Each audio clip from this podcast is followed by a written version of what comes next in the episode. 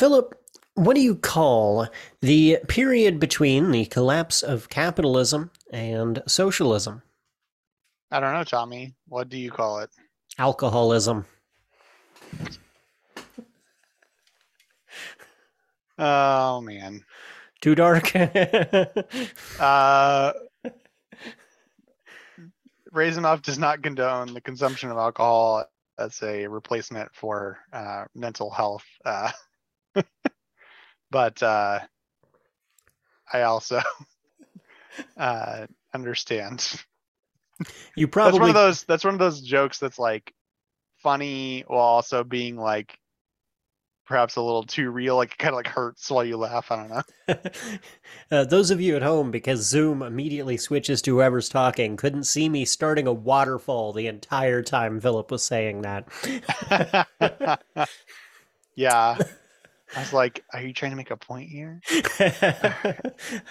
my last episode, I finished my tea, and now I've moved on to my now lukewarm tea strength be- or tea temperature beer, which still coats my vocal cords, but not as good as tea. All right. Well, today we are tackling a topic that is uh, close to my heart. I've mentioned it before, I think, in uh, a couple of episodes, or at least one of them, uh, where we are talking about parenting with ADHD. But I suppose we didn't do the bit where uh, we say, uh, well, this is raise them left. I just assume y'all know. Yes. Yeah. this is Raise 'em Left. We are a podcast about uh, parenting from a leftist uh, viewpoint, if you will. Philip actually taught me yesterday while I was making some media that lens is not spelled with an E. Um, True, having yeah. a, having Not a deg- in not in America anyway. I don't think it's spelled differently in Britain though. No, no, it's wrong everywhere. And I literally went through media school where the main thing we used was lenses and didn't know this. But uh, That's actually uh, one of the things that I think I sa- saw that it said is like a, it's really common to spell lens incorrectly with an e on the end because the plural of lenses is an es word, and so yeah. yeah. It, I mean, if you're always talking about lenses and never a lens, I don't know. Uh, but I that's see how you can get it by. but that's who we are. We're Raise 'em Left. I'm Tommy. This is Philip. Uh, Philip is leading the episode today. Uh, normally, I kind of lead the scripts, and I'm excited to get to play the reactive part of the uh, podcast.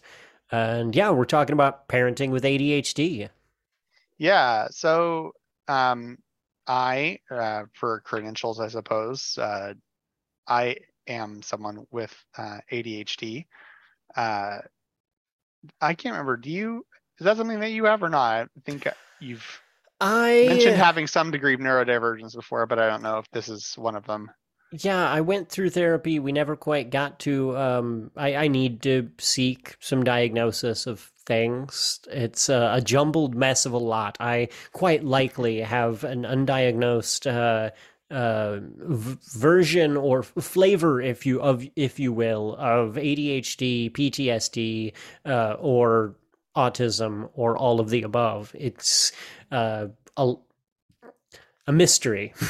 I've not. Uh, this is not the point, and I won't dwell on it. But the um, I've recently learned there is no test for aut- autism in adults. Uh, most of the ability to diagnose adults with autism involves being able to go back into childhood and see signs of it there. Uh, but like there is um, very little done in the understanding of adults with autism. Oh, I'm intrigued by that. So yeah, my my previous therapist actually, I went there seeking a, a, a recommendation to a psych a psychiatrist for getting a, a diagnosis in ADHD, and she actually had told me that before we looked at that, first she wanted me to go to an autism center and uh, do some testing for autism, and then I did the Oh, very huh. The you know, I mean, telling a potentially neurodivergent person, uh, "Hey, you need to go set up an appointment with somebody else and make several phone calls and go through this whole process of doing this other thing." And I never did Oh. that. So, Yeah, we're 100% getting into that. So, um, for those who um, haven't heard this term, um, just to cover our bases here, Um, ADHD is a um, acronym that stands for attention deficit, sorry, attention deficit hyperactivity disorder, which is possibly the worst named psychiatric disorder of all time, uh, because it is almost nothing to do with attention uh, directly, uh, and hyperactivity is not uh, actually a super common symptom except in children, uh, mostly male children. Uh, it's um, not really, um, but people imagine it as uh, you can't pay attention to stuff. It's in the name, right? Um, and that's sort of true, uh, but it's actually a side effect of um, the real central part of the disorder, which is a disorder of executive function. Um, most people can uh, approach a task and they sort of break it up into component parts and then they go like okay let's do part one part two part three part four until the task is done uh, and they can like sort of immediately just sort of like come up with a plan uh, or if it's a really really big task maybe they have to think about the plan for a while you know but uh, i think like the classic example is like cleaning a room. You go like okay well to clean a room you just got to clean this part of the floor and get the stuff off of here and then go to the next part and you just keep doing that until the room's clean. And like i can say that out loud but like actually approaching a dirty room and going to do it there's like a part of my brain that just goes like yeah and uh just immediately becomes like super overwhelmed by the entire thing. Uh and so like there's just this like shortness of of you know desire to action that um doesn't respond well to to things in particular that have longer feedback cycles. So the easy thing to remember here is like um you know like if, if any like uh, any task that um, gives quick feedback is actually very very easy for someone like me to do. So um, this this results in a feature of adhd that's actually very perplexing to people that only kind of understand it at a surface level which is that um, you see someone who's like ah oh, you know i just can't uh, you know clean my room or i can't do these like basic functioning things but they could play video games for like four hours straight.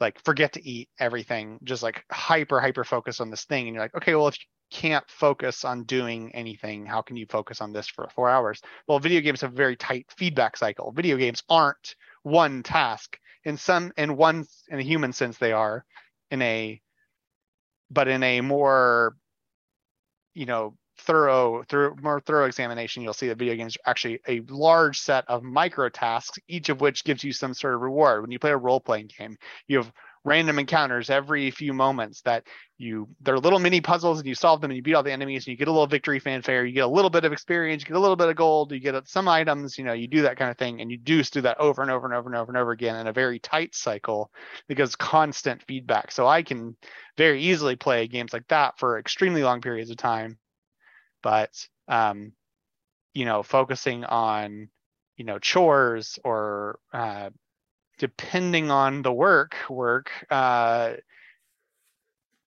can be very difficult difficult. So uh, fundamentally at the core of it adhd is an executive function disorder not one that is of it's not an inability to pay attention. It's sort of malformed attention as a result of a lack of exec of a fully formed executive function. Um, and obviously, there's a spectrum, as with every mental illness.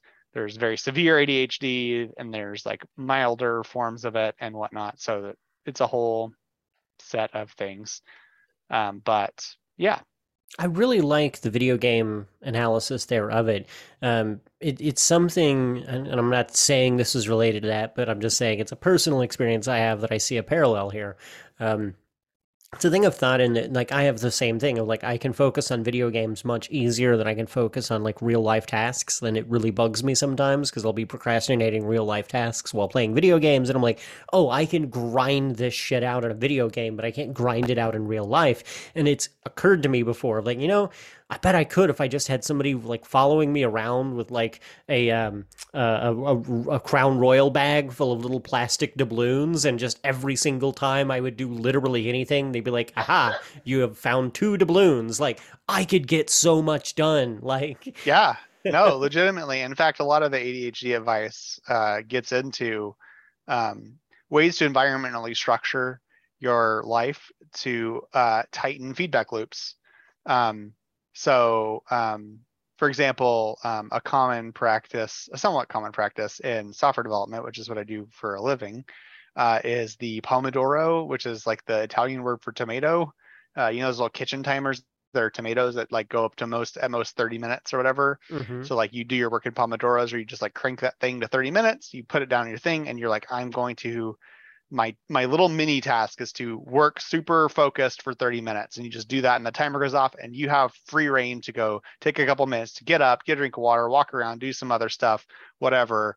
And then you come back and you turn the thing again and you're like tightening this feedback loop instead of trying to work for four hours go to lunch then work for four hours. You work for 30 minute chunks. And um, I'm way more productive when I do that sort of thing than if I do try to work in giant chunks of time. Because if I work in giant chunks of time, I tend to my mind tends to wander off and you know do other things. Whereas like if I can just have this thing where like if I can focus for 30 minutes, I do this thing and then a timer goes off. I'm like, yes, I did it. And there's like this feedback loop thing that goes on that's uh helps keep me focused, even though unintuitively you would expect interrupting yourself every 30 minutes to go do something else would actually be harmful to your long-term productivity. Uh, in my particular case, it helps a lot. I legitimately think a ton of undiagnosed uh, ADHD people adopt some of these like um, alternative work patterns as a sort of environmental uh, compensation for an unknown neurodivergent problem. But um, anyway, uh, one thing to note about ADHD that's really, really important when it comes to parenting specifically is that it is extremely inheritable. Um, as best as I could tell from the numbers, and you know, I'm not a geneticist or scientist in this area, but like from what I understand, um, very, very few things beat ADHD and inheritability. Uh, eye height and eye color uh, just beat it out, but um, pretty much nothing else does. So um, it's um, if you have it, uh, it is very very likely that your that your kid will have it. Um, if both parents have it, it's like the the chances through the roof or whatever. So both me and my wife have it. Our oldest son has it. Our youngest is it's very difficult to tell at young ages because um, kids from the age of zero to like five to six don't have great executive function as a baseline. so pretty much all their behaviors are ADHD like. Um, it just seems like behaving like a child, uh, a young child. And uh, it's just, you know, there's it's one of those things as they get a little bit older that like there's like all the children, you know, sort of behaving together and there starts to be this split over time that just sort of like they diverge more and more from uh, the behavior of their peers. And so we're on the lookout for that, and we know better what to look for now since we have had one. Uh, but yeah, that's kind of the summary of what ADHD is, and um, sort of a little bit about how it works. Um, you know, I'm not. Uh, there, there are great experts, and uh, maybe we'll put some like links in the description or something to uh, some talks and, and stuff that I'm I watched that helped me really understand the condition better. Um, but so I would advise, of course, people who really want to understand it to go listen to actual experts on the topic. But hopefully, that gives people who are unfamiliar with it some kind of baseline for the rest of the conversation. Yeah, this might be a. I want to take a quick moment to do a mid uh, episode plug for our podcast, um, go to Patreon, support us, and then uh, through that support, you'll get access to our Discord channel, which is a wonderful place to talk about this kind of stuff. Which is exactly what we want that Discord channel to be: is a place to talk about this kind of stuff and how it relates to all of us. And uh, yeah, join that community. Yeah, absolutely. So, um, as you might imagine, uh, parenting with ADHD is um, difficult in many ways. Um, so just to give you an idea of, of why this might be a problem. Um, uh, oh, one thing that I need to mention first before we get into this is that um, another very important feature of ADHD uh, is that um, emotional regulation, the ability to have an emotion and then decide what to do about it, and uh, you know, sort of like have your your sort of thoughtful, conscious mind be able to reach in, take control, and set that emotion aside and do something other than your just like gut emotional reaction is part of executive function. Uh, and uh, as someone with malformed executive function, that means emotional regulation is also a problem. So um, that's an important thing because we're about to get into some things here that will deal with that to some degree. Um, so I'm to go through uh, some some pieces of common parenting advice that you hear, and uh, these are like some really common baseline type things that I would be honestly surprised if everyone hasn't heard several times just in people chatting about kids and parenting broadly. Um, so if you're looking up, you know, good parenting styles, like what should I do when my kid gets upset and cries? Like the most common piece of advice is when kids get upset, respond consistently and calmly.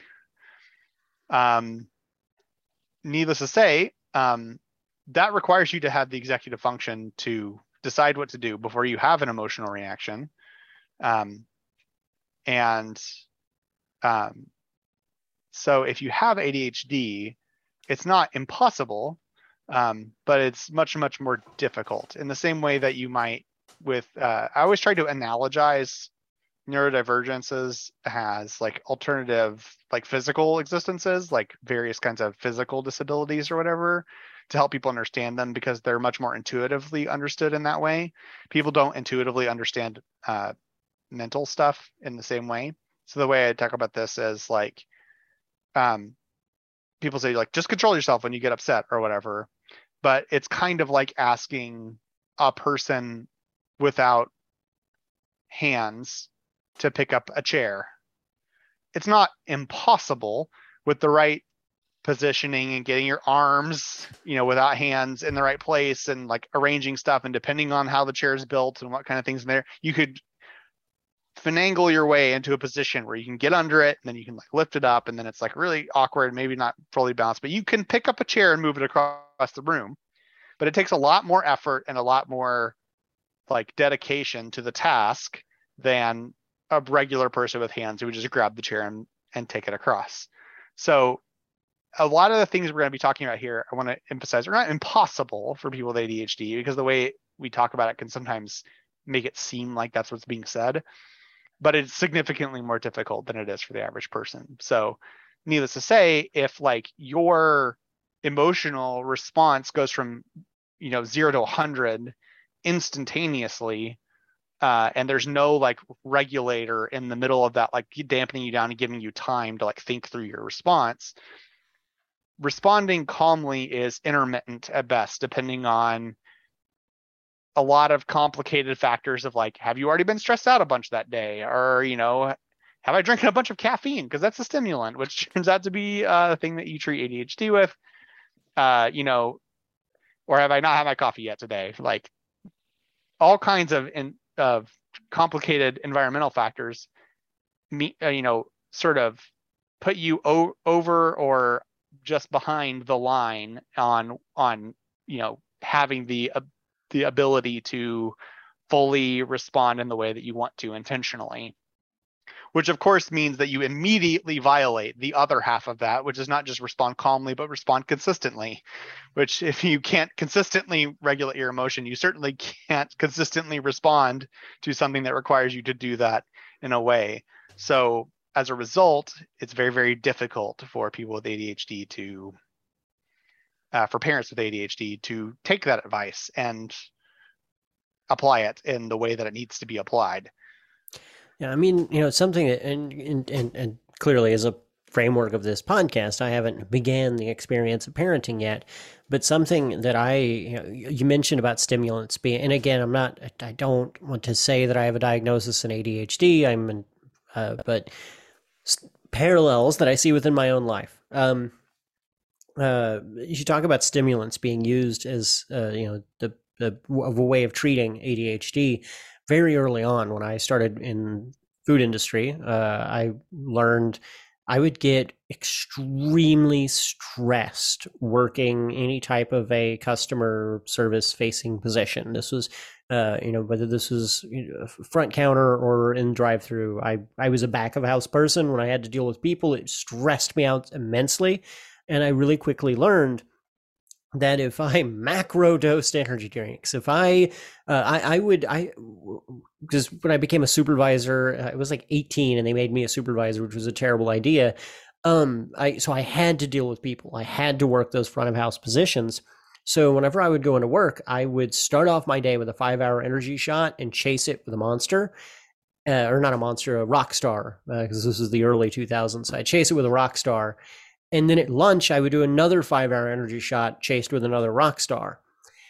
And until I developed the jitters and couldn't do that anymore. But by doing that, I suddenly, I was like, wow, I'm so much more sociable and I can like handle these social situations so much better. And so then like I would also at night, uh, as like partying because I was 18, uh, I, I would pull all nighters with like Red Bull and Jaeger um, to again to be able to. I was like, oh, that worked at work. I'm going to do this in my social life. So in order to be able to socialize and host parties at my house, which was something that was super stressful to me at first, as I was living with like five guys so that we could afford this house, um, and so they were like, oh, we, you know, a bunch of 18 year old guys, like, we want to throw parties every night. So I was like, ah, well, maybe if I do, the, you know, so I started drinking Red Bull and Jaeger and uh, found it suddenly easier to socialize with people. And yeah, this sort of self-medicating with uh, caffeine is really really common. Uh, again you know like i obviously can't diagnose you or whatever but like yeah that's a very very common pattern um, because um, yeah you have that recognition of like oh yeah i'm like just life seems better when i do this when i drink a bunch of soda or when i you know have three cups of coffee in the morning or whatever when i do this sort of like energy shot you know routine of course the problem that inevitably comes which you mentioned is like the jitters and also tolerance is a really big problem mm-hmm. once you become tolerant of it you need bigger and bigger amounts to eventually get the same thing and eventually you can't really get there in a reasonable way and you have to deal with the withdrawal from that which simultaneously not just dealing with the caffeine headaches, which is a problem, but because your body is now understimulated, it makes your ADHD worse because your brain has stopped producing the things that it needs to help you with your regulation. So you become extra cranky and extra unsociable and way less good at, you know, regulating your emotions. And so it's a real struggle. Yeah, I uh, mean, in that way. And this has, for me, been one of the, and I don't mean to, to get too much into my experience with drugs in this podcast, but for me, this has been one of the reasons why throughout my early 20s, late teens experiences with drugs, I aggressively avoided uppers. Like, I knew that, like, if I ever played around with cocaine, it was not going to be a good time. Um, so it was like I had like a list of things. Is like, no, I'm not even gonna like venture into that because of how energy drinks and caffeine was doing for me. Is like I know that uppers are gonna be my thing. Like everybody has the drug that they can't get away from. One of those is gonna be mine. And I think this very much wraps into when we uh, discuss folks who aren't able to operate within the system of capitalism. When we talk about um, uh, uh, unhoused uh, folks and folks living in throughout the variety system, variety of systems of poverty who are not able to be a part of wage labor because of mental health issues and substance abuse issues, how much these kind of things fold into one another. You start medic self medicating. Like I very easily uh, could have in my early night early twenties started self medicating with harder uppers uh, to deal with those social stresses that I felt, and uh, could have went through exactly that feedback loop of then my brain's not producing the things and so then i'm in this trap where in order to be able to function at work i'm gonna have to do uh, you know uh, yep. yeah. Yeah and i i have read stories of people with adhd who would go into environments where like drug use was happening and they would like take a harder upper and it would chill them out because of course it did.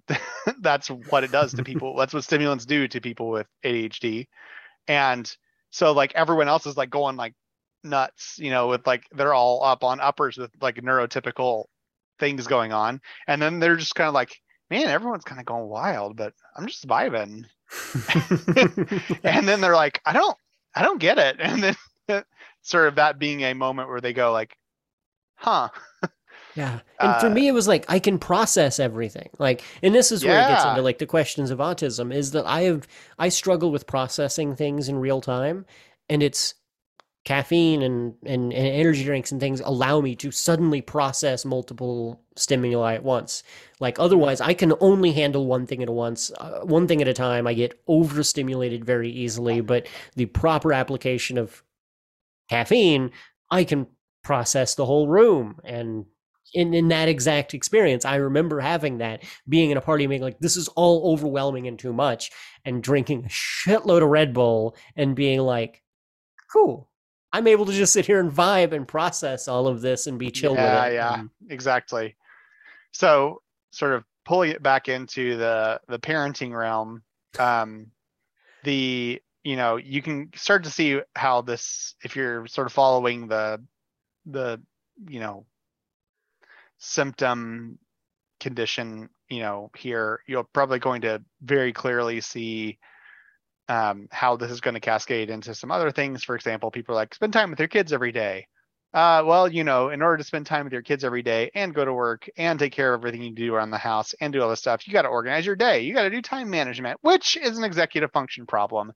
So if you don't do that, what you're going to end up doing is getting caught into some sort of like Wikipedia rabbit hole or a YouTube rabbit hole or getting caught up in a work task and then looking at the clock and being like, oh no, it's way too late. And now I have lost some time and I have to, um, recapture that somehow desperately and you always end up kind of like coming out and then trying to make up for stuff that you have accidentally you know left on the back burner by sheer force of just forgetting that time is a thing to pay attention to.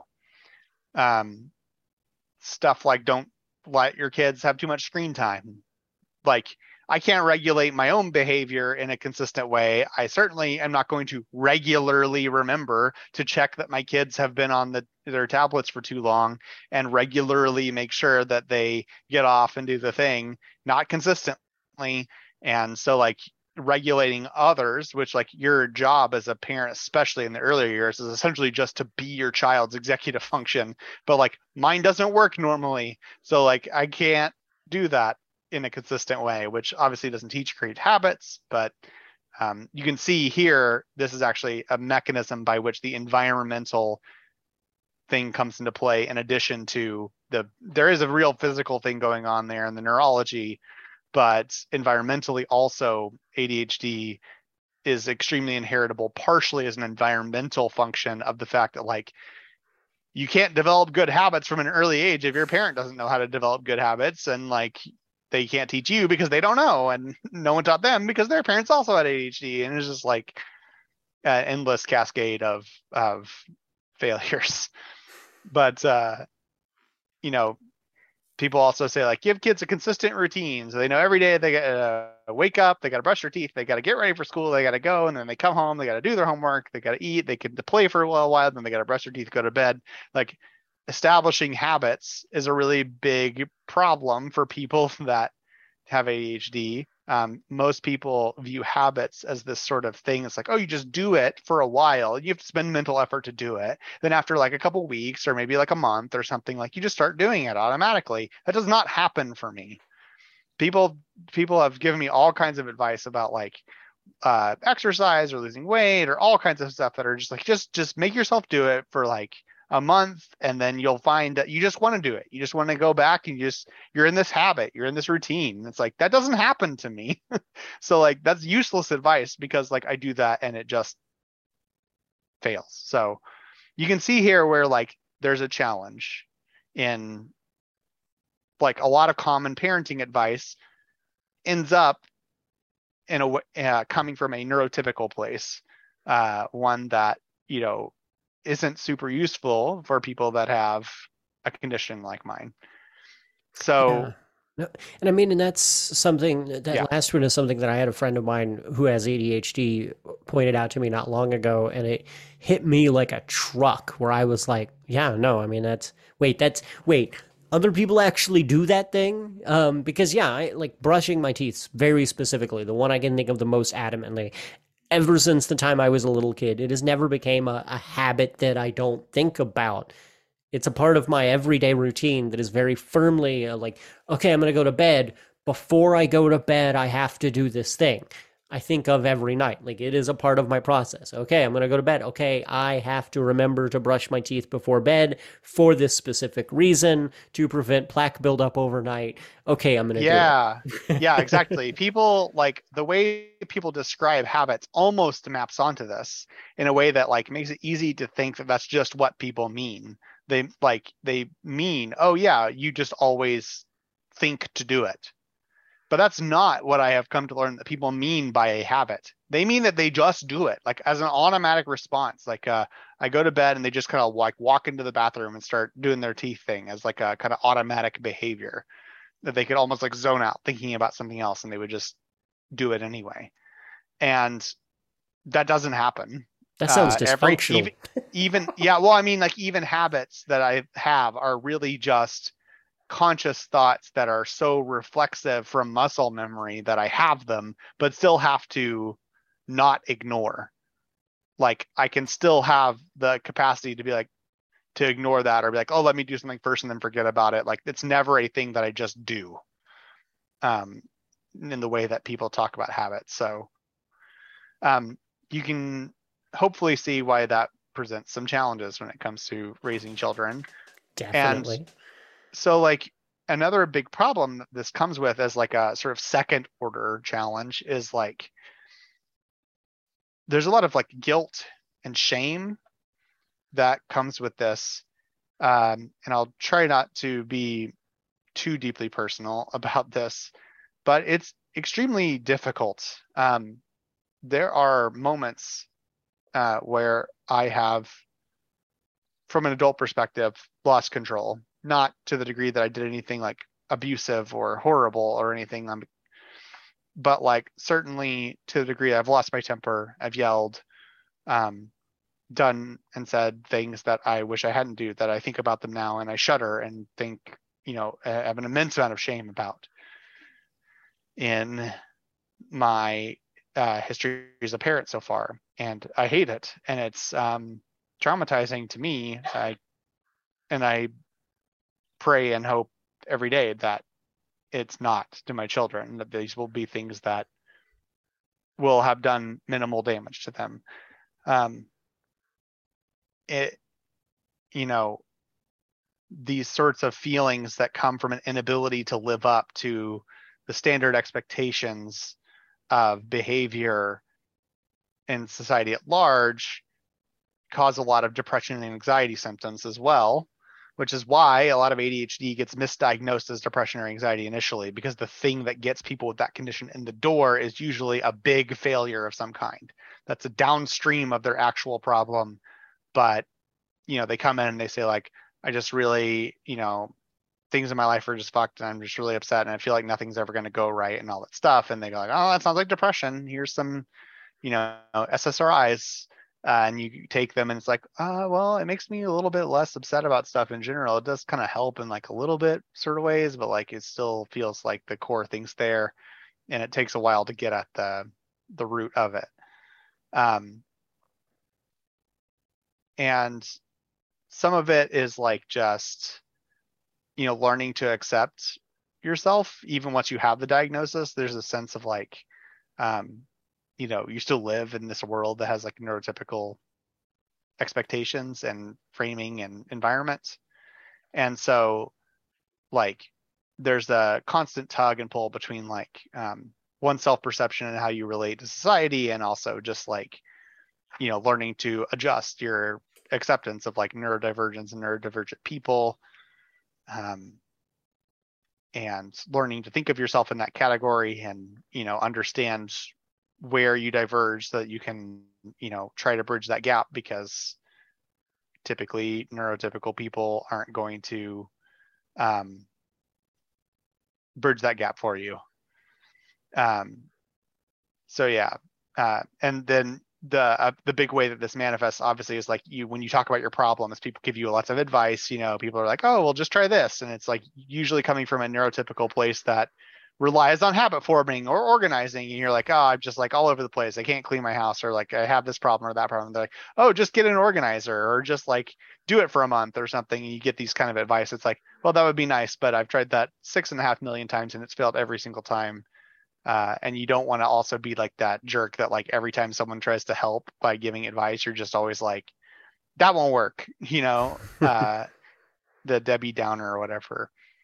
Um, so i'll try to make this last bit quick um, there is um, it's not hopeless i want to just recognize the challenges initially um, but fundamentally there's this is not something that you can't do anything about um, if possible get medication uh, therapy as well if you can afford that. Um, obviously, access to those is still a problem. We could do an entire series on healthcare access and mental health access in particular. Uh, it is a serious problem. Um, but I would say, um, especially if you have a kid with ADHD, pay attention very carefully. Go listen to talks by people that describe it, what it looks like as a child, what it looks like as an adult, because that's how I found out that I had it.